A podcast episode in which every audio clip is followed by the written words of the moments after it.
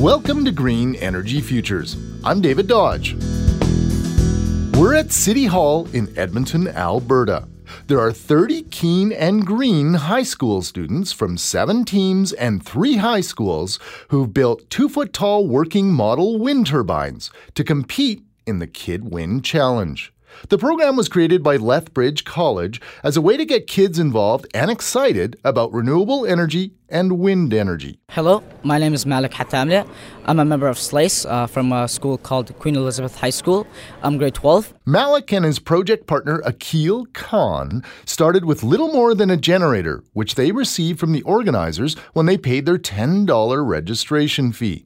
Malik explains what they did. We built a wind turbine. We didn't have a lot of time, so we had to work with what we had. We had to improvise a lot. We had to change our game plan so many times to get it to where we are today. Malik's project partner, Akil Khan, elaborates. We rationalized that we had to use the least possible materials and try and keep everything as cheap as possible.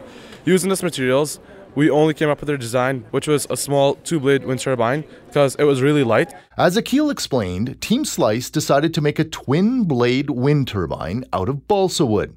They also spent quite a bit of time putting gears into the system to magnify the power produced when the blade turns in the wind. Their competition was a team called Tornado from Harry Ainley High School. Team Tornado was a four member team of young ladies who took a different approach. I asked Neha Reina where they got their design ideas from. It's all the Google thingy. The Google thingy. The Google thingy. it's all in the Google thingy. Because you research a lot. Yeah, the Kid Wind site too, yeah. It really helped. Don't laugh. These young ladies are serious, and they did their homework.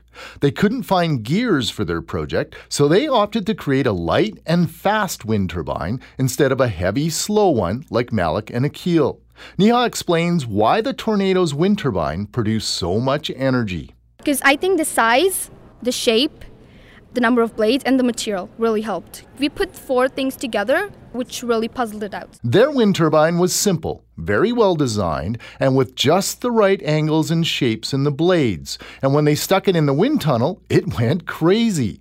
Team Tornado set the bar high with energy production of 392 milliwatts. Meanwhile, Malik and Akil watched another team's turbine blades hitting the wind turbine tower once under the pressure of the wind, so they got out a hacksaw and made some last minute adjustments. As they got set to test their wind turbine, Colin Pischke from Lethbridge College laid down the rules. Okay, so you guys are going to have the best of two 60 second tests in the wind tunnel. Uh, after we start, you'll have 15 seconds to move it around however you want to, and then after that, we're set for the rest of the 60 seconds. Sounds good. Okay?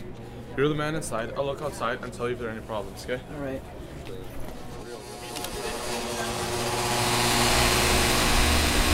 The blades turned fairly slowly, but with the gearing that Team Slice used, they got decent energy production, but not enough to catch Stephanie Reimer, Sira Kelly, Neha Reina, and Shari Goswami, Team Tornado from Harry Ainley High School.